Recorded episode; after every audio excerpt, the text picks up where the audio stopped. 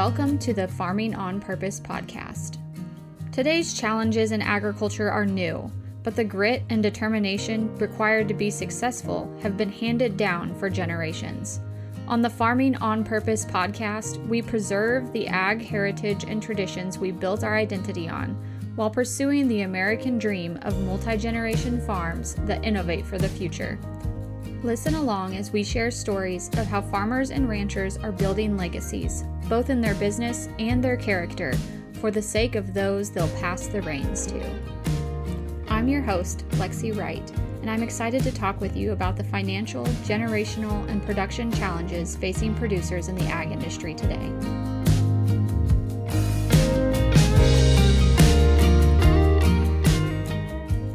This podcast is brought to you by Back Pocket Social Marketing. And yes, this is Lexi here. This podcast has been a real passion project for me. All the time that goes into interviewing guests, editing, and producing the show is sponsored by my freelance marketing agency. We specialize in website design, social media advertising, content creation and management, and email marketing. If you like to take a foundational approach to your marketing and figure out exactly what's working for you and what's not, and really focus on efficiency, then you would be a great candidate to work with us. You can reach out and talk with us more at lexi at backpocketsocial.com. We would love to help you solve your marketing challenges. Welcome back to the Farming on Purpose podcast. I am here today with Natalie Egger, and I'm so exa- excited um, to have you on, Natalie. I've, like I said, I've been following you for quite a while, and I love the content you put out, the topics that you talk about, and especially how you relate them to agriculture and agriculture businesses. Um, so I can't wait to hear all that you share with us today. Do you want to take just a second and introduce yourself to the listeners? Tell us a little bit more about you and a little bit more about what you do. Yeah, no, thank you so much for having me. I'm very excited to be here. I think this is my second podcast that I've been on. So it's it's always nice to talk to people in agricultural businesses and you know try and get the word out on ways we can improve your processes. Um, my is Natalie Egger. I am a mom of five. Um, I teach process improvement and efficiency and I help uh, farmers get organized quickly through non complicated customized systems that are inexpensive to free. Love it. How did you get started doing this? What made you realize that this is what you wanted to spend your time doing? Yeah, well, it's kind of weird because I didn't really understand that this could be a job. Yeah. I was uh, actually on maternity leave with my fifth child. And basically was forced to quit my job. I wasn't really um, um, wasn't really allowed to go back to work because they wanted me to come into the office full time, and I couldn't do it homeschooling all my kids, mm-hmm. and all the daycares were closed. So I reached out to some friends of mine, seeing if they needed some work done. Um, one of them hired me. We started working on process improvement, and then I realized, hey, I love doing this and I'm actually really good at it. And I didn't realize that's kind of what I was doing in all of my roles um, in my previous like corporate life. And so. I decided to start my own business and we've almost been going for three years now. That's crazy. It's yeah. such a crazy time. I got started full time in business. It sounds like about the same time you did. Um, and also was um, adjusting to having a new baby at home um, it's just a crazy thing to do, kind of, to have to jump into all of that, figuring out childcare and yeah, with a new baby and then trying to take on clients and grow a business, all while being slightly stressed about where you're going to pay for your bills from. It's kind of crazy. 100%. Yeah, we didn't have the option in our household for to be a one income household. And you know, not a lot of people do have that. I'm going to call it a luxury in a sense, you know, to be able to have that choice. And for us, it's like I have to work, mm-hmm. we have to make ends meet. And I actually have a part time job as well because we've got bills to pay. So, one of the necessities seems anymore that it's just kind of unavoidable. But yeah, um, well, thank you for sharing that. And you have five kids. How old are your kiddos? Uh, so 19, 17, 14, 11, and four. My youngest just turned four. So, yeah, last month. So exciting. So exciting. Well, it sounds like you have entered, you've kind of seen the phases teenage years and preteen and little little. Oh God, I'm still learning. sometimes I'm just like, I don't remember what I did about this. And I think the more kids you have, the more chill you become. I'm just That's like probably true. yeah, because my older two are 19 months apart, and it was like crazy days, like literally crazy days. And now I'm just like, you know what? It's fine. Like, don't sweat the small stuff. Like, chill out. yeah, yeah. Well, I love to listen to the wisdom of people like you who are kind of like ahead of me in motherhood. My kids are six, five, three and a half, and just turned two. Oh, so, so busy. So busy. And i feel like i have so much to learn from people who you know have experienced the phases that we're kind of just entering so. Yeah there's i think the the thing about motherhood is um and i say this about my business too uh, with people systems like cookie cutter solutions don't work mm. right what works for one person won't necessarily work for you or for your child and each child is different and it is like a learning process for each of them because they're also different, right? Definitely. Definitely. So, yeah. well, tell us a little bit about your ties to agriculture. Um, have you do you work specifically just with ag clients, or what does that look like for you? Uh, yeah, so I actually started off working with bookkeepers and lawyers, mm-hmm. um, and found that a lot of people that were being referred to me were in the agricultural business, and I started to see a real need um, for support in agriculture. I mean, we we teach a lot, not we, but like as a whole, when you start a business, you learn more like you have to market your business and you have to make money and you have to run your business, you know, especially when you're in agriculture, you're out in the field, you're not you don't want to sit and have the time to be in the office, right? So it's like that's like the the bottom of the list. But that list keeps growing because those things do have to get done. But the cost of running agricultural businesses, especially farming, is so expensive. So I started thinking, like, this is ridiculous. You pay how much for what? No, like, no, there's a free way we can do this. Like, and I think I just got to the point where I felt frustrated for people who were coming to me because I knew like i know i can help you. I know there's an easier way to do this and we don't have to spend a lot of money. I mean sometimes you do have to invest but there's a lot of understanding when it comes to software that people aren't taught right? We start a website then we don't realize it doesn't integrate with something else that we're using and it causes all these headaches and hassles and i'm just i want to help right? I want to make things easier because that's the last thing i want them to have to worry about. Yeah. So did you shift to helping farmers because you saw that great need there or what was it about it that made you say this is what i want to focus on I think it's more the personality of the people that have been coming to me. I just have really um, connected really well. I mean, I I would love to be a flower farmer. That's like what my dream is. I've always loved flowers. Um, just in the, the area that I live, it's just not affordable to do that. Um, but everybody that I've connected with who are farmers, it's just they have this energy that a lot of like stereotypical office people don't have. They have this real joy and excitement for their business. And I think it really resonates with me and it makes me feel the same way. So I think it's more of like a personality connection. Um, and the fact that they're struggling so much that like I, I just nobody should have to struggle. Yeah, I do um, marketing services is my kind of business. And I have to agree with you completely. Like the ability to work with people who make you feel that way and like just pour into your soul in that way, even though it's nothing that they're specifically doing, they're just being them. It's very fulfilling to be able to work with people like that.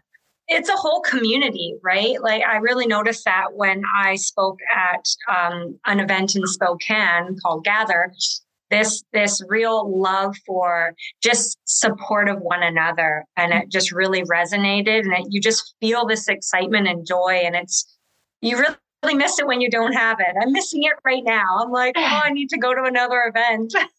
yeah. The events, I'm so glad that we're able to do in person events again. I was what kind of wondering how that would look post COVID. Like, would people go back or would everything be virtual now? And I'm so glad that we're we've recognized the value of that, like person to person in real life not on a screen like we are right now, how much better that is. Yeah, and it's funny because I thought like, oh, perfect. I get to work from home and I don't have to people so much. And I don't have to get dressed. I mean, I obviously have to wear clothes, but like, you know, I don't have to like dress up. And now, you know, I got to a point in my business where I was like, like there's something missing.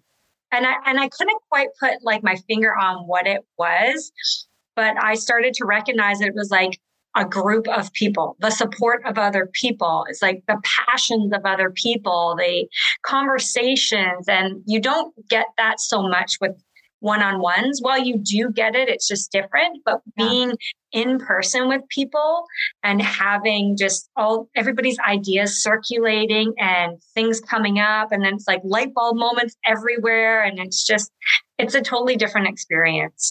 I agree. The energy that comes from that kind of situation is just very different and very I don't like it every day, but I love that we have the option to do it and yeah. go to conferences again.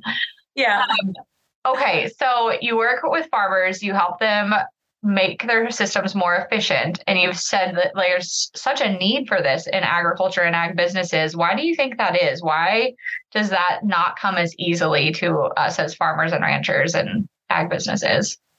I mean, I think you're doing what you do best right? You're you're focused on on maybe you've got a generational farm and you're focused on trying to keep it alive and keep it running. And maybe you're dealing with you know an older generation and it's not always the older generation but sometimes the older generation who doesn't want to introduce technology and they want to continue to do things the old way. It's like we have to find a way to marry the two together. So it's not like you have to go 100% this way and you have to go 100% that way. It's, I think, finding a really good balance. And that's tough for people to do, especially when you're working with families. So that's mm-hmm. one struggle. The second thing is, is there's so much technology out there. How are you supposed to know what to do? And then you go down the, I call it the Google rabbit hole where you're spending hours Googling something. It's just like, I just want a freaking answer why can't I find the exact answer to my exact problem, right? Yeah. You're, there's so many things to read, and it's just like you don't have time for that. From sun up to sundown, and before sun up, you're out on the fields, right? You're yeah. out with your animals. You're doing what you need to do to make money. You're not thinking about necessarily sitting in the office for six hours, Googling crap, right? And then you've got your kids, and then you've got maybe even a life if you're lucky on top of that, right? Time for yourself and time to, you know, market your business, etc. Like there's just so much to do. And, you know, I've even been guilty of that. You know, when I first started my business, I spent 12 hours a day minimum on my computer. Mm. It's ridiculous. I have my kids. Like it was so stupid, but it took me time to like get to that point to be like, Natalie, what are you doing? You know what you're supposed to be doing. You teach what you're supposed to be doing. And I found myself doing it, right? Doing the things that I teach, like make sure you do this. It's like we're all guilty of it. You do what you do, right? And then eventually you come back up for air. yes. And I think the like the habits that we get into, like for me, when I know that I have time to be in the office working on farm stuff, I'm like, oh, the books, that's top priority. I have to spend my time on the books. And it's like if that's all I ever do when I'm in the office working on farm stuff, like that doesn't actually help us in any way. Like, yes, it helps us be ready for tax time, but it doesn't help us to progress or grow or do anything differently or find things that we need to optimize and to be able to optimize those through some like systems that we implement. That trial and error thing, I think, is what gets a lot of people too. Like you said, like going down the Google rabbit hole, trying to find a system and then getting stressed out because you're like, is this one the right one for me? Is this going to actually be worth my time? Yeah. You don't like it. Or, and this is a key piece too, is like we all hear, oh, so and so's doing this and it really works for them. And, and there's nothing wrong with trying something new. Like, absolutely nothing wrong with it. But you have to find a way that it works for you. So, for example, maybe for you, depending on the type of software you use, maybe instead of having to sit down and do your books, you're able to take a picture of your receipts and just send it to that um, bookkeeping software. And then that saves you from having to spend the time for two, three, six hours in your office. You mm-hmm. spend like two minutes whatever, right? Like right. that's your process. Your process might be different than somebody else's process. Somebody might have a bookkeeper and they just need to organize their receipts, right? Yeah. And it's finding that process that works. And then the other thing I find challenging is then when something changes in yeah. your business, it's like, oh, now that process doesn't work anymore but we're going to keep holding on to it for a little while because it's what we've always do, done and it's what we're used to doing until we uh, uh get to that breaking point of like oh my gosh now it's time to change something and you're yeah. 100% right of like listening to your own advice is sometimes the hardest thing to do there. Yeah and i think a lot of people they get to a point where they don't have any choice but to make a change right? Mm-hmm. But the biggest piece you you have to be open to making a change in order for it to work. I can give you all the solutions you are asking me for but if you don't put in the work and the time and the effort to follow through on those solutions they're, they're never going to work mm-hmm. right like it doesn't matter. And that's the same for myself. Like I can give myself all the solutions, but if I don't put the time in to doing certain things, I'm not going to get business. I'm not going to get things completed. I'm, you know, yeah. I, I, I think too is like just don't feel guilty about it either. I, I'll be honest with you right now. I'm behind on my bookkeeping. I just am. And I don't care. It's fine. That's okay because I prioritized other things. Mm right? I don't think we have this guilt. We should have this guilt mentality of like, well, you didn't do it. You're a terrible business owner. It's like, no, I didn't do it. And I don't care. It has to be done. So I will make time to do it, you know, but that's on me. I just didn't follow the processes I had and I had other priorities. That's okay. Yeah. And taking the time to think about that and recognize that is I think, at least to me, something that helps remove a lot of that guilt because I do that too. Um, where it's like, okay, no, I knew this needed done, but I made the decision that I wasn't going to do it because I had other priorities instead of just like constantly being like, oh my gosh, I need to get this done. I need to get this done, but I don't have time. When am I going to do it? Oh no, I'm behind. I feel guilty that I'm behind. It's like just making, taking that two minutes to think it through of where you're at, what you have time for, what your priorities are, and decide like, no, this is going to be pushed off for another three weeks, another two months, whatever it is. Take so much of that guilt and feel bad out of it and the stress out of it. Yeah, it's the mom guilt. Like my kids would be home from school and I'd be working and I'd feel guilty because it was sunny out. And here I am sitting in my office and my kids are home. And depending on the work that needed to be done, I had to start being like, you know what? I can put a pause on what I'm doing and go enjoy the sunshine with my kids for a couple hours. Yeah. I can come back to this later, right? But I think um, with some of us is we we think we have to keep everything in our head, and that almost creates like this exhaustion, this overwhelm, this like stress, whatever you call it, because everybody's different. But I get really overwhelmed if I'm trying to keep too many things in my head. So if I'm stressing out about my bookkeeping, for example, I'll put it in my calendar and just block off time and be like, hey, this is when I'm doing my bookkeeping. And then I don't have to think about it. Then it's not nagging, right? Like the less things that I'm trying to hold in my head to remember, the better. Yeah. Right. Just like write that down. Like, then you don't have to try to remember what you tried to remember right? What was I right. going to do again? Shoot, I totally forgot. Oh, I should have wrote it down, right? How many times have you said that to yourself? Because uh, I do that too. mm-hmm. Yeah, having that plan for when it's going to happen makes a huge difference. Yeah. I feel like, and maybe you can have more insight on this, but I feel like sometimes when we talk about family farms, especially when multiple family members are involved, we have kind of this resistance to having some of those processes in place because we're like, well, we're family. So we'll just figure it out together. Or it's a farm. It's not like this corporatized entity that needs to have all of these systems and everything. You know, we're just a family farm and we we can figure it out together. Do you feel like that's something you run into? Oh, yeah, frequently. I was just working with a family. Um, we were doing like a monthly consulting type thing of work, and they would come to me every month with different issues and things. And the last time that we spoke, it was kind of a disagreement about who wanted to do what and what type of tech they were going to use and one didn't want to use it, etc.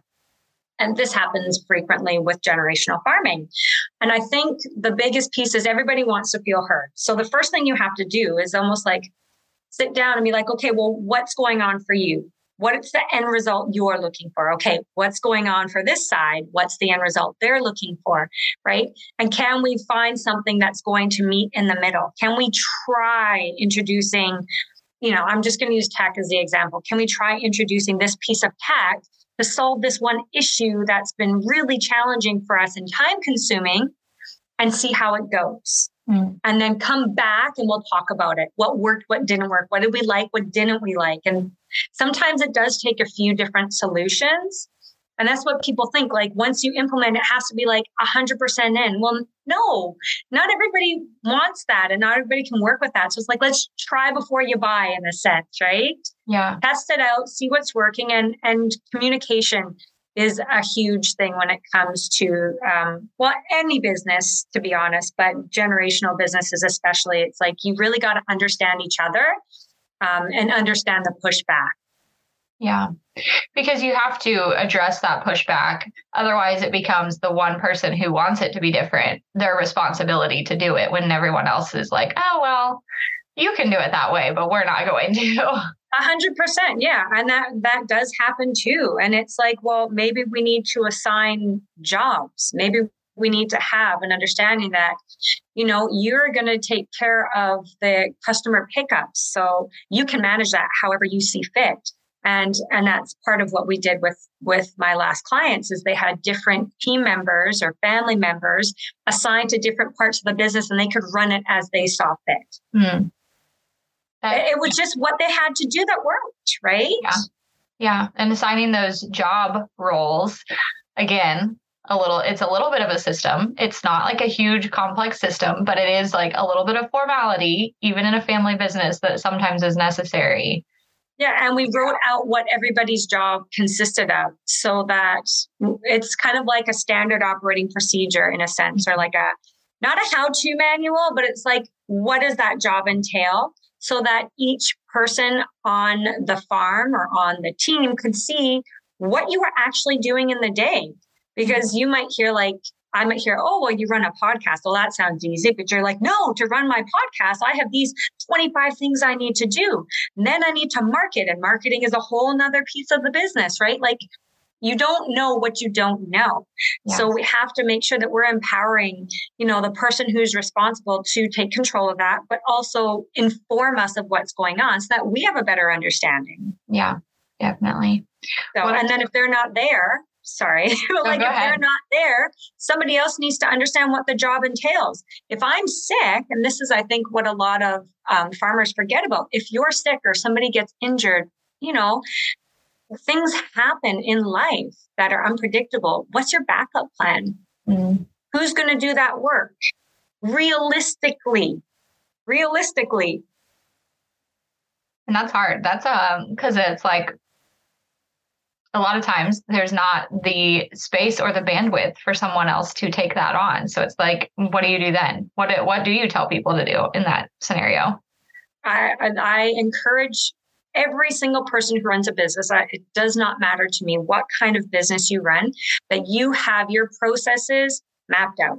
Mm-hmm. Whether that's on a sheet of paper, when I do social media, this is what I do. When I'm feeding the cows, this is what I do.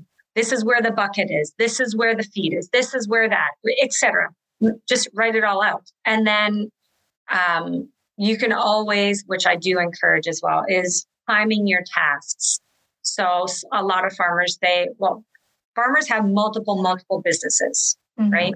So when you're a farmer, you might sell bread as well and sourdough starters and, and, those types of things. How do you make it? What are the ingredients? How long does it take you to make? How long should it take to make, right? You have an idea of how much time a task takes, and let's just say you're the expert, Lexi, so it takes you half an hour, but me, I'm not an expert. So it might take me 50 minutes okay, realistically, it might take 45 minutes then for somebody new come in on average to do that job. Then we can start planning out our day to realistically, I know this sounds super boring, but like if you understand the amount of time tasks take, you can then realistically know what you can accomplish in a day. Mm-hmm. I have 20 hours worth of tasks. I think I can get done in a four hour shift. I'm wrong. And then I'm always going to be disappointed with myself because I never get it all done. Yeah. Natalie, what the heck? Why aren't you getting it all done? Because Natalie, you were unrealistic.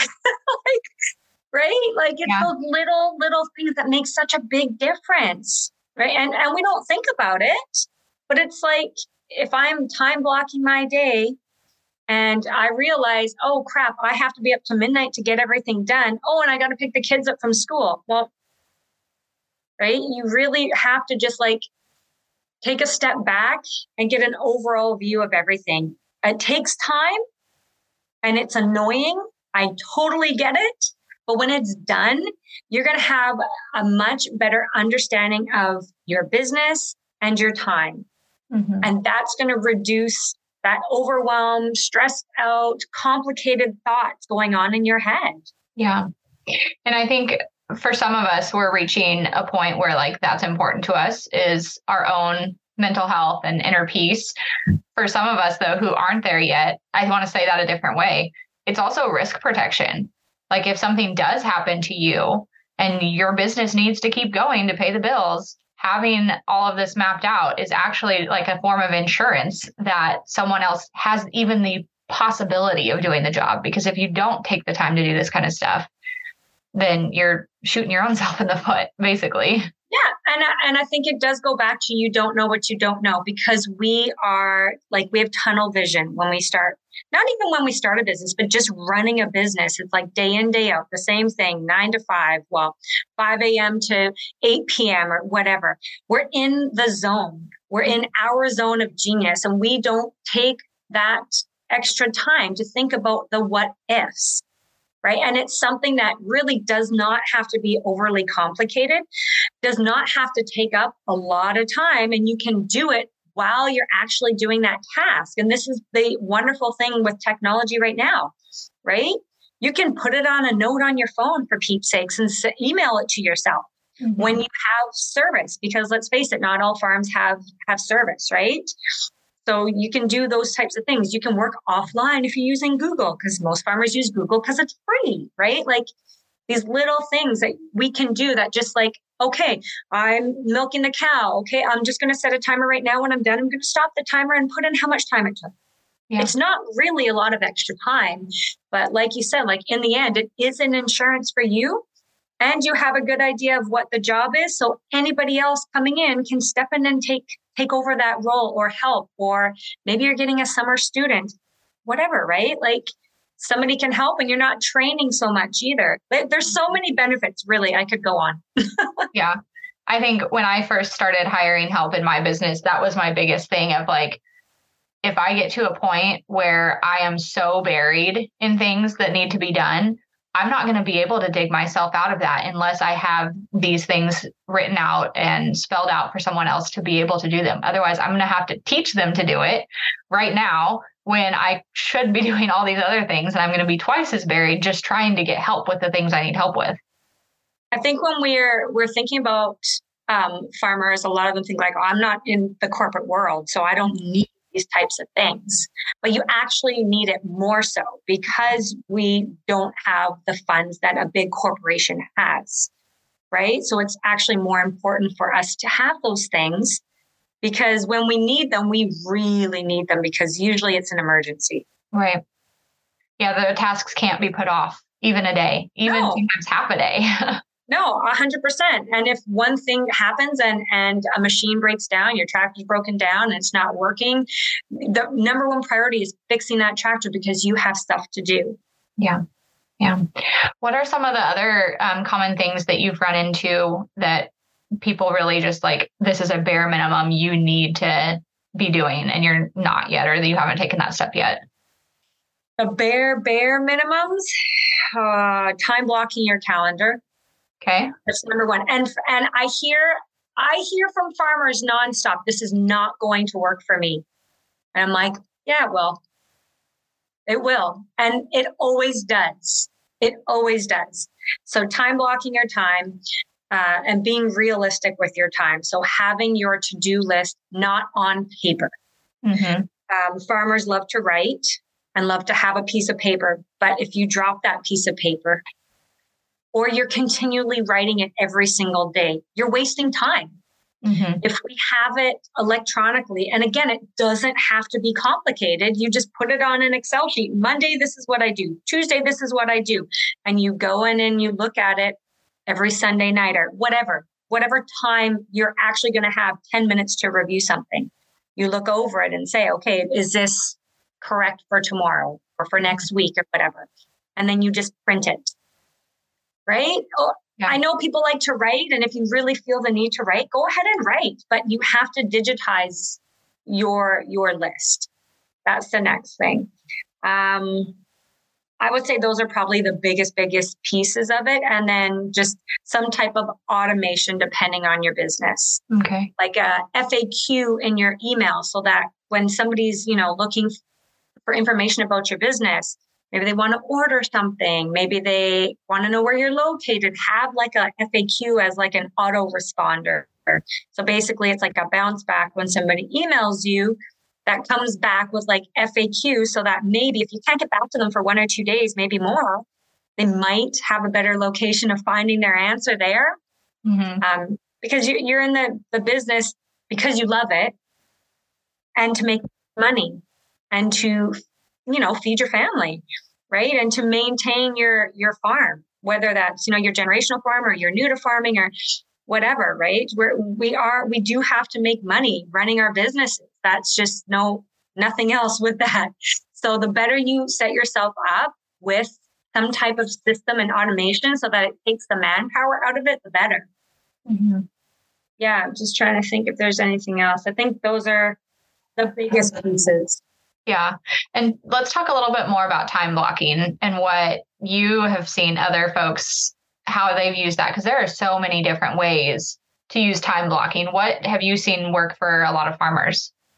Well, I've, it really depends on their business. So I've worked with a farmer. She has, she was working with three businesses and just insane. And, and she had said to me flat out, like, nope, time blocking will not work for me. Absolutely not. I'm like, okay, like, let me understand why you think that is. Let's talk about it. And their number one complaint was she doesn't have enough time. And I was like, well, that's interesting. So where are you spending your time? Well, a few hours here, a few hours there. So I said, okay, well, let's map this out on your calendar. What, what do you do Mondays? And we started chunking out, okay, Monday was at this job for this many hours, but then in the evening, this many right? So we went through the entire week and all of a sudden we had her time block schedule done. And she, she realized at that point, she's like, wow, I really, I'm spending too much time doing this and I have no time to do that, which is why I'm not getting it done. Mm-hmm. She started to see, like, oh, I see the value in time blocking now. Time blocking is not nine to five and then 12 o'clock is lunchtime for an hour and, and whatever. Your lunchtime as a farmer might not be till 2, 2.30 if you get a lunch, mm-hmm. right? So I think it's it's such a highly customized system and like process that does really make the biggest impact for you because you start seeing where you're spending your time and why certain things may or may not be getting done. And then once we mapped it out for her, now she swears by time blocking and she she is always talking about time blocking with her clients. So that's awesome. Love those aha moments when you're like when you do find the solution that works like that because it's so discouraging to feel that way like well i never have enough time um, to do the job that i love to do and that i'm working so hard at you know like when you're in that situation it kind of feels hopeless.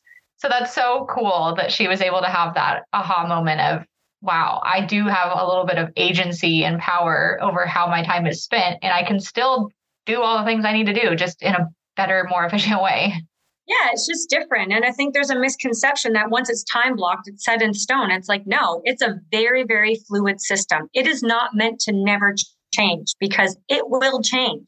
That's inevitable, no matter what type of job you have. Oh, crap, my kid's sick. So much for that podcast interview.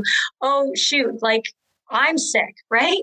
Yeah. Things are going to change. And I think it's just being like once you understand where your time set, it's so much easier to be like, okay, now I know I can shift this, I can move that. I'm not writing my newsletters at five o'clock. Why aren't I getting it done? Well, maybe because maybe you're making dinner at that time and it's not a good time for you to sit down and do that. Right? When when do you realistically realistically have like the capacity to think about is it six in the morning maybe it is for you right so it's it's just thinking through all those things and and also you might get to a point where you realize i can't manage all these things and i need to drop something mm. maybe those newsletters don't go out every week or every two weeks maybe they go out once a month because you don't have capacity to do it all yeah. you're not going to know that until you start to understand where you're spending your time yeah, recognizing so that capacity. So yeah. important. Yeah. Uh, I really, really push like re- be realistic, realistic time blocking. I sell a course on it, like because that's how much how much I'm fueled by this. Like I hear people like I don't have time and I can't do this and I can't do that. And I'm like, you gotta be realistic with yourself and and give yourself a break. We're people, like we're human. We're we are not perfect. And I hate to tell you, but you're never gonna get everything done all the time. Mm-hmm. I certainly don't. And I train people how to do it. I don't get everything done, and that is okay. I mean, some things have to get done. The kids have to eat if I'm at a point where I'm like, oh man, I'm not going to be able to make lunch, what's my solution? Right? Maybe it's McDonald's, right? Like there is a solution. I might not like it, but you know, but I got to be patient with myself and I got to cut myself some slack too. Yeah, that recognition that we're not machines, we're not robots. Like there should be time in your time blocking schedule that are not dedicated to like productivity and more efficiency and more things. Like there has to be time to just live and reset and all of those things too. Yeah, I hate to tell you, but like after you've been like concentrating on work for 10 minutes or for two hours, you need to have a 10 minute break. You need to go for a walk, go play with your kids, Wh- whatever. You don't have kids, go just like do something that doesn't involve concentrated work and you will actually be more productive than if you're push, push, push, push, pushing yourself to the point because there is going to be a breaking point. Yeah. I, I've been there. I have been there myself to the point where you're like, you're bawling because you're so stressed out. You've got stuff going on with your family. You've got stuff going on with your business. You've got bills to pay. You don't have clients and you're freaking out. Yeah. I, I mean, that's reality for a lot of people. I live in a very expensive city. And even if I didn't, I have five kids. That's yeah. expensive. Right. And I cook uh, most of our meals myself. I, you know, I make a lot of things fresh. I bake bread. I do, you know, because I love to do those things. But like, if I don't have time to do these things, then I, I have to be okay with that. I have to find a different solution. Yeah. I think one of the best things time blocking has done for me is to start to find those natural kind of points where I do need to take a break. And it's like, it, it doesn't have to be like set, like you said, every two hours. Like that works really well for some people. Some people hit that wall like at the same time every day. Like if you get really tired at 2 p.m. and it's like, okay, this is the time when I need to reset. Or do I need to set you know my two and a half hour time chunk of time yeah. that i'm going to work and then go take a break like finding where the where i was naturally pausing and like oh what a getting distracted like oh maybe i yeah. should work on a different task now it's like no this is a sign you need to take a break and yeah. do something else and your phone like phones are brutal and i can be so guilty for this it's like i'm bored i pick up my phone it's like no i've been trying to consciously put that thing away. Yeah. Put it aside, remove it from where I am because I will just pick it up and look at it for no reason. It's like, oh my gosh. And then it's like, yeah, that's my cue to be like, I'm bored.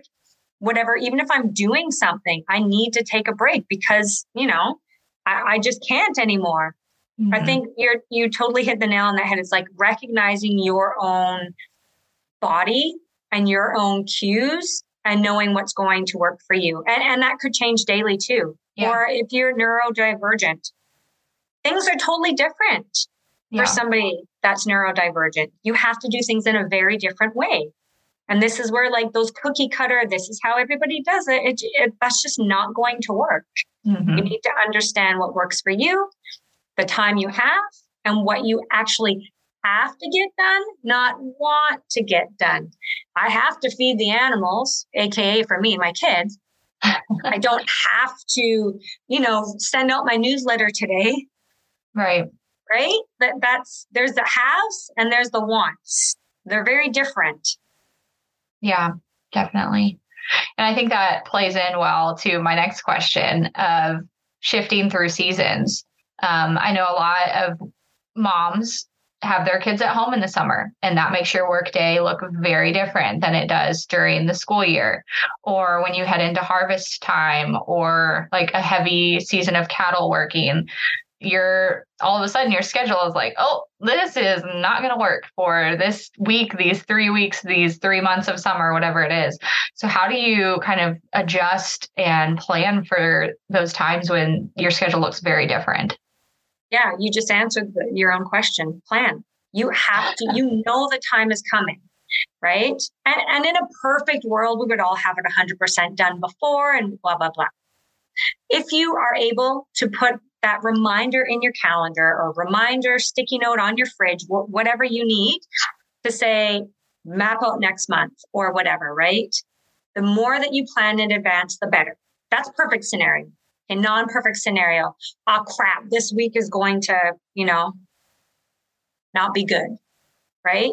You sit down. What are the things you have to get done right? What are the things you want to get done? Write them down put them in your computer whatever okay map that out how much time are these things going to take and when can i do those things mm-hmm. put them in your calendar or on your you know sticky board your whiteboard whatever Okay, Monday I'm doing these three, Tuesday I'm doing these, etc. Okay, for your whole week, whatever. And that will actually take off a significant amount of mental load. A significant amount. What can I do with my kids on this list?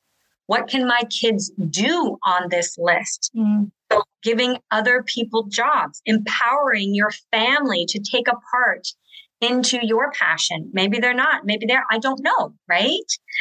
So it really depends on your family and what it looks like, but empower those around you if you can. Get some help. You know, it might be a gong show. Like sometimes I cook with my four year old and I'm like, oh, this was a mistake. I don't know what he's doing. There's onions all over the floor and the dogs are coming in. It's like a gong show. It's like embrace the mess. It's like it is what it is. The more uptight I get, and this is with your your business, with your to-dos, with everything, the more uptight and stressed out you feel, the worse your day is going to be. Yeah. Like that's just when I'm feeling myself get worked up, when I'm feeling myself get overwhelmed, more bad things happen, right? What you put out there is what you get, right? And I know this sounds all like woo woo, but I I really do believe that, and I feel like while things aren't always positive, sometimes there is crap. With the crap, there's always some good things. Mm-hmm. There's always a flower. Okay, what what went well today? You know, what did we do today? What what did I like? What am I accepting of myself today? What am I what am I going to be okay with today? Right? We we have to plan things as best as possible. That's not always the case. And when you can't, write it down, prioritize. Mm-hmm. And don't prioritize with a hundred things because farmers are great for that. It's like, well, this this small list of my scroll that I've opened up with a thousand must do items. It's like, okay, What's your top three?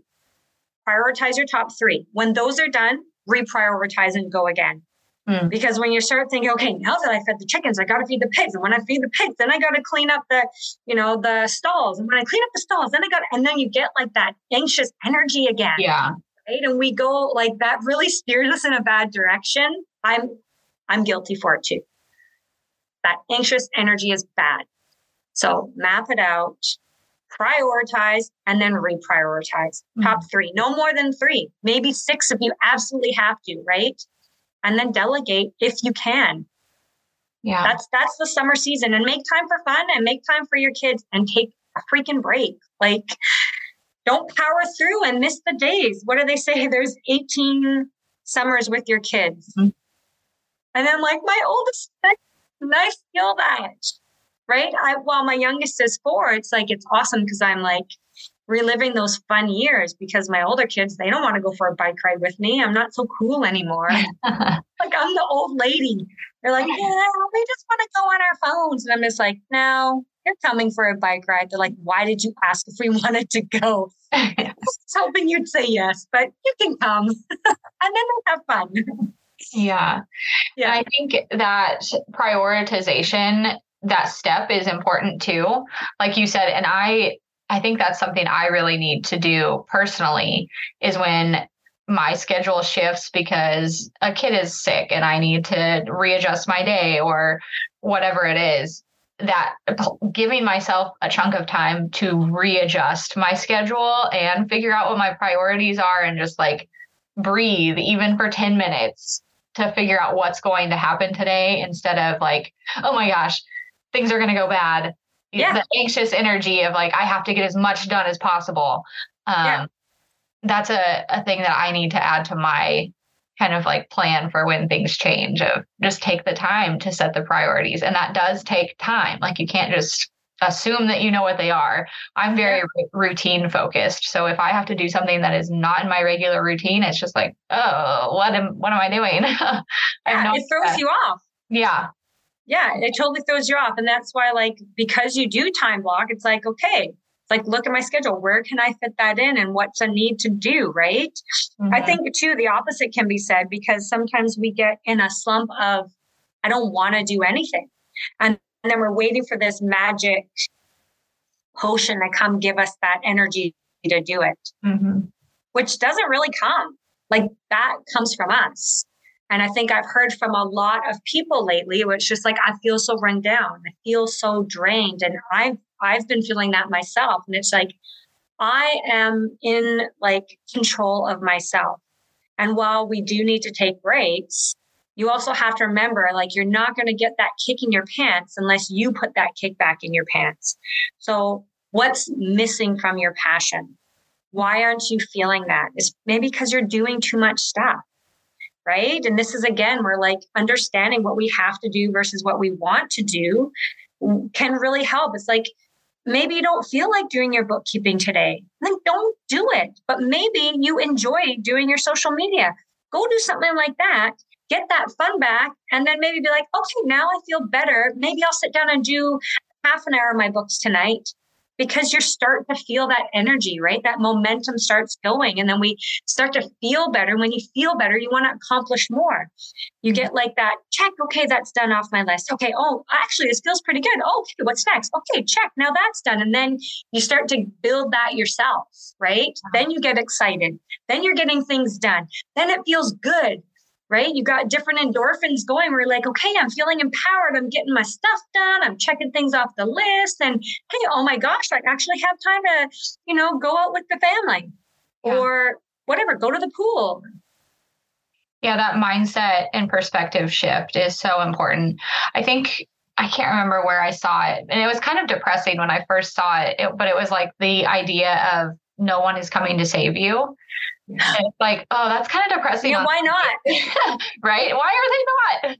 But at the why? same time, it's also empowering. It's like no one is going to come change this for you. Like it's your life. If you want it to look different and you don't want to feel this anxious energy and like you never get everything done every day, then you you are the one who has to change something. Nobody's going to come change it for you. Yeah, how rude, hey? I literally, literally, that's so rude. Like, why am I like this? And it's like, oh yeah, right, because I didn't feel like it. yeah. like, I, I want to get, I want to feel excited. I want to be empowered. I want to have that, that fun energy that I usually have when I'm, you know, for me, it's like I love to be around people and I love talking to people. Like today, I feel like, oh, Natalie's so pretty because it's like I get to chat with somebody. I yeah. get to like talk through some things and and I love doing that when I stopped like engaging with large groups of people, I started realizing like I don't want to sit there solo and do everything by myself. Mm. And, you know, when I hired an assistant, I really noticed how much more I enjoyed like going to the office. My office is in my house, but you know, like, yeah, like, oh, because I have somebody to talk to. it's like right. that that energy from somebody else, or you know, maybe it's like I just went for a walk and it was actually sunny today. You know, like it just made me feel good. Mm-hmm. Like those little things that make you feel good will help with that that cycle of dread, right? Or like I love essential oils. So I've got my, I put on my essential oils. I have my blanket by my desk. You know, I sit and start with something that's kind of fun because that's what I need, mm. right? Doesn't mean I don't love my job. It doesn't mean I'm not good at my job. I, I love everything about my job. I love helping people, but I love connecting with people. I love hearing their stories. I love to be able to say, oh, you know, I can make that easier. We just have to do this. And they're like, oh my God, this is so great. And it's like, oh, it feels so good to be able to help someone. Like. I don't know if you know anything about Enneagrams. I'm an Enneagram two. I hate that I'm an Enneagram two, but dang, I am. And I'm like a people pleaser. I just want to help and I just want to share and just like that is me, right? Mm-hmm. That lifts me up. Right. And and makes all the difference. And doing those things for yourself doesn't make it selfish or like high maintenance. It's just like you're making your life easier. So it's making you making it easier for you to do the things you love to do by yeah. taking those things out that are the hard parts or the yeah. parts that you dread. Or pay someone else to do it because I really don't want to do it. Yeah. Can I do it? Sure. Do I want to spend my time doing it? No. But does everybody have the money to do that? No. When I mm-hmm. first started my business, I was broke AF. Like I just finished a non-paid maternity leave, extended maternity leave. And I was like, crap. My husband was like, we got bills to pay. And I'm just like, oh my God, I don't you know, insert cry emoji. And it was really, really tough. And it's like I didn't have the money to hire someone to help me. So it's like I had to prioritize what needed to get done because I just can't do it all. I couldn't do it all because when I put that pressure on myself, it made it worse. I felt bad. I felt like an imposter. I felt like I couldn't do things. And it really took, um, I actually hired a business coach. I had two, but my second business coach really pulled me out from that and brought me back to like, hey, Natalie, these are the things you're doing. And let's focus on, you know, because I have to have a place of focus. If I don't have a place of focus, I almost will get nothing done. I'll just be like, I said, I'm just going to go outside. I, I will. I have to have a list of to dos mm-hmm. to stay focused. That is just how I am right? And if I don't have that, I'm up like squirrel. Oh, hey, look, that's that's pretty, you know. Yeah. Like, and that's just me, and I know that, right? But when you have that list and you feel like you're getting stuff done, it, it does make a difference. And just figuring out what works for you. Mm-hmm. Well, and you mentioned like trying to take things off your plate that you don't enjoy or and that you can afford to do. Um, for farmers, I feel like sometimes that looks a little bit different because it's so hard to find boots on the ground manual labor help a lot of times. Good, good workers. Yeah, good workers who actually help you get the job done. Don't break all of your equipment that you need to do your job, that kind of stuff. So, what are some like tips you've seen people do that work well in that? Like, are there automations they can implement? It's so specific to everyone, but what are some general things that you've seen that work? Yeah, well, I worked with a flower farm and um, we actually set up an automation to help them hire people. Hmm. So that automated like when they were booking interviews and like the onboarding process and and all those types of things. And that's that's kind of a deeper conversation, a more techie conversation. But basically, we just needed to know what they had to get done, and we sent it out through this called the CRM, a client relationship management software. And I found like an inexpensive one that could do the trick that wasn't overly complicated for them. Uh, but they struggle with finding good people. And the biggest thing when you are trying to hire or looking for people, first thing is you got to be super clear about what the job is you have to be super clear about the expectations of that employee, team member, whatever you want to call it. And three, you have to understand is they will not love your business like you love your business. Therefore, they will not work for your business like it's your business. Most people, some people, hey, totally they will. They're passionate, they're hardworking. but majority of the time you're not going to find that. So when you understand those three things, it opens your eyes for the type of person that you're looking for and it provides clarity when they are applying. Mm-hmm. When you do interview these people or these team members, it's also having like very specific questions mapped out for them so that they understand what you are looking for. And then maybe like a trial period. Hey, where where where do your passions lie? Because if their passions don't lie in farming, I mean that's that's a tough sell. Yeah. Hey, I expect you to be up at 4 30 a.m. and work until 7 p.m., 8 p.m., sometimes midnight if something's broken. Mm-hmm. You know, and and give them a nice place to stay if you offer that. Not a dumpy trailer that looks like, you know, and smells. Mm-hmm. It's got to make them feel good too. And I think sometimes that's forgotten. It's like, well, they're just a ranch hand or they're just helping. No, they need to feel good about where they are too respect goes both ways so you treat people how you want to be treated right if you want them to to treat your farm well and, and feel good about their job you need to show them that you respect and appreciate them. How do you do that? Well if there's a place to stay let it be nice. It's not going to be ritzy that's okay but like clean smell good fresh sheet maybe some flowers whatever right yeah. something like just those little touches like maybe there's muffins in there in the room when they get home or whatever you know like just something little because that makes people want to work harder mm-hmm. yeah that's great tips on i think a lot of times as farmers and ranchers or uh, just somebody starting a business for the first time we don't have that experience in being a good boss or those skill sets of like because we don't we've never had examples. A lot of us have never worked for somebody else. So it's like understanding what to do in those situations may not come naturally but figuring out what you can do on your farm to make people feel really welcome and really cared for. And like it, they have to uphold their end of the deal too but two-way street. Yeah. But this is also we're having. Sorry yeah no you're good yeah, this is also where having your processes mapped out plays a huge role. Because if you hire, you know, Sarah and Sarah's doing a job for you, and then all of a sudden Sarah's gone because she hated it or or whatever, then you're retraining somebody else. Yeah. And then you're spending that time and energy into somebody else as well, right? If you have like a operating procedure, how to manual. It doesn't have to be fancy schmancy, whatever. It can just be a quick like write up of this is where we do this and this is where you find that and this is how much you feed and this is blah, blah, blah.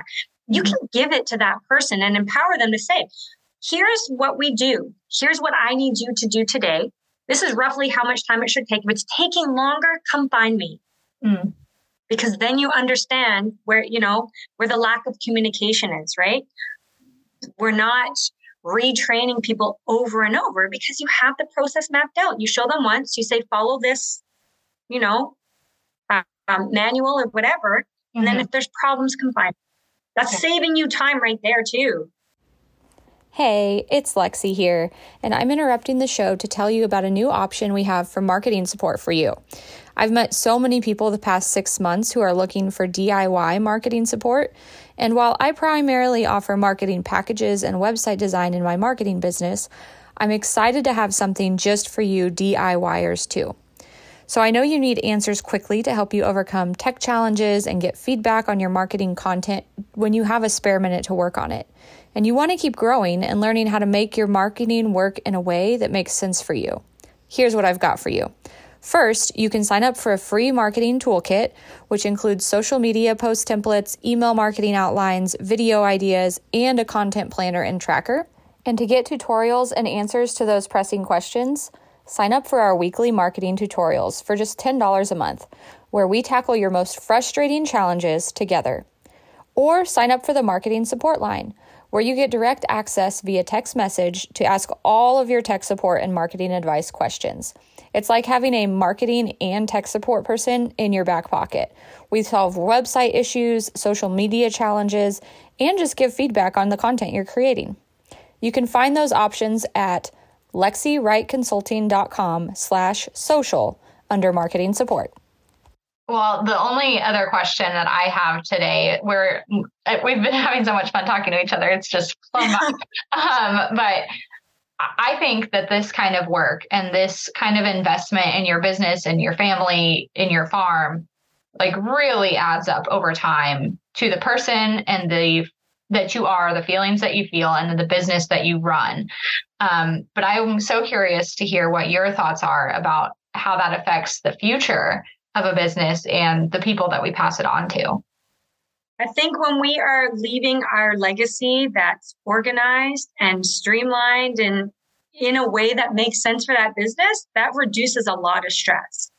That's like thinking if somebody, I'm trying to think of a something that doesn't sound like so totally dark, but like if somebody passes away, that that is super dark. But like, and you're left with a mess and everything's a nightmare and things aren't paid and you have no idea where to go. Like that is overwhelming and stressful. I mean, think about giving your family your business. I want you to take over. What would you want? What would you want to see? If you were buying a business, what would you want to see? You would want their books to be organized. You would want processes in place. You would want to understand the basics of the business, how much it's making, et cetera, et cetera. So while it doesn't feel like it's important and that, you know, you have the time to do those things, an hour a week, eventually you'll have those things. Yeah. Right. It's it's not about spending 20 hours one day to to get it all done and just be done with it. It's it's about making a commitment of time when you can do it and just little bits at a time. It, it, you know, Rome wasn't built in a day. Mm-hmm. It, it's going to take time and it's going to you know, fluctuate, but be the business you want to see. Be the business you want to buy. Be the business that your kids would look at and go like, like my parents did amazing. Look how good this is because that will help them. Like you don't want your kids to be stressed out or your family member or whomever, right? To see it and go, what a mess. Right? Yeah. The part about being a proud farmer is like, we've built this. We've lasted how many generations, right? In these times of uncertainty during COVID and all this other crap that we're going through right now, we're still here. We're still going strong, right? And we want to leave that to our family. You want to feel good about what you've got. And that means setting yourself up and anybody else up for success. Yeah and having a really clear picture, I think, of what you are passing on and making sure your kids have a really clear picture of what they're being they're buying into or yeah. whatever that looks like for your family because that's so frustrating to as a kid or a young person have like you know the childlike version of your parents business in mind of like oh i have so many good memories of the farm and the ranch and then it being your turn to make decisions. And oh that's not exactly what i thought it was. Kind of yeah and i think yeah a lot of people they you know they open up their shoebox of receipts and all of a sudden it's like oh this started from 2014 right? Like that's a reality. Mm-hmm. and it's not to shame people. It just happens yeah. right? It does just happen and before you know it right but you want you want your kids to come in with ideas and excitement and not have to stress about fixing the mess that you inadvertently accidentally created really because nobody is purposefully disorganized or right maybe you just don't know mm-hmm. it's an unintentional disorganization you don't do it on purpose yeah. but now you know what can we do to you know get in a better place Absolutely. Well, I think that is a lot of good tips that a lot of them are good, like really easy to implement, like your time tracking and time blocking. Like that is something anyone can do just by evaluating their day or their week and seeing where they have opportunities to grow. So, thank you so much for sharing your expertise with the listeners. Um, I'm really excited to let you share a little bit more about where people can follow up with you, find out more. What do you have going on right now? Tell us what's next for you. Yeah. Oh gosh, there's so many exciting things coming down the pipes right now. Um, so you can find me at um, eggerconsulting.ca. on my website there. I'm just about to launch my new service, which is an efficiency crew group call. And the reason I wanted to implement this is because it's the most inexpensive way to work with me. I wanted to be more affordable. I had to be conscious that I'm running a business as well. And the best way to do that was through group calls. So it's like under $40. You get all my courses, it's part of it. We do training on software and it's based on the group. So we'll kind of do like a vote on what we want to learn. Uh, so that's starting in April, May. So if you're interested in that, you can find details on um, my website or on my Instagram, Natalie underscore Egger underscore consulting. So yeah, I'm very excited about that. Wonderful. Well, I hope people check that out. Learn, I mean, if nothing else, learn about what you don't know, you don't know. Yeah. The, the, most empowering thing is like when you kind of first encounter this stuff, it's like, oh my gosh, I had no idea. So yeah, discover what you don't know that you don't know and maybe make a commitment to making things a little bit better for what comes next. So 10 minutes a day is all it takes. That's a great, I mean, everybody has 10 minutes. Yeah whether you think you're due or not. You got 10 minutes. Do it while you're sitting on the can. It's fine. Just open up your phone and write something down. exactly. Oh, goodness. Well, thank you so much for being here today, Natalie. And we look forward to hearing more from you in the future. Yeah, thanks, Lexi.